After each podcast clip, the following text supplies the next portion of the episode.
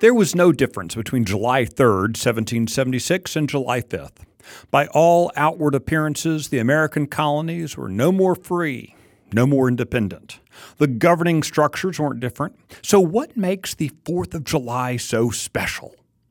I'm Michael Quinn Sullivan with a reflection on life and liberty.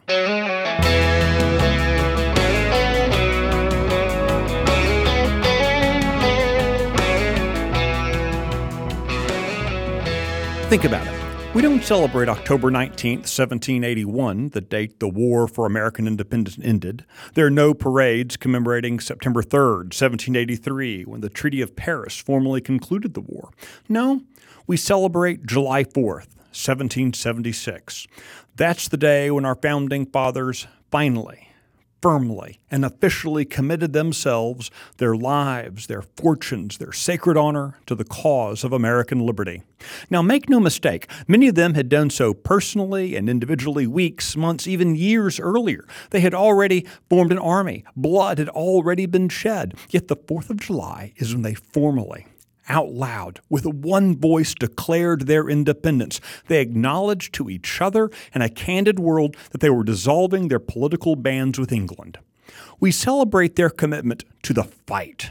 We recognize that in the most important ways, by choosing to declare their independence, they had already achieved it. Nearly all of our founding fathers were men of faith. They understood that the struggle upon which they were to engage may or may not be successful in the eyes of the world. That didn't matter.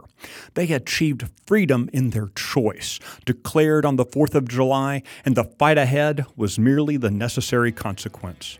On Independence Day, we celebrate our founding fathers' commitment to the ideals of self governance.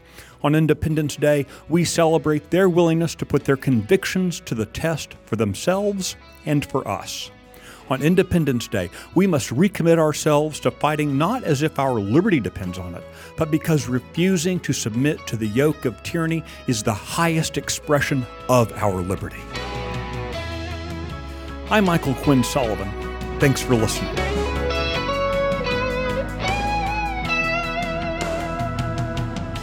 If you like today's message, do me a favor and tell your friends to listen and subscribe. It would also be really helpful if you rated the podcast and posted a quick review.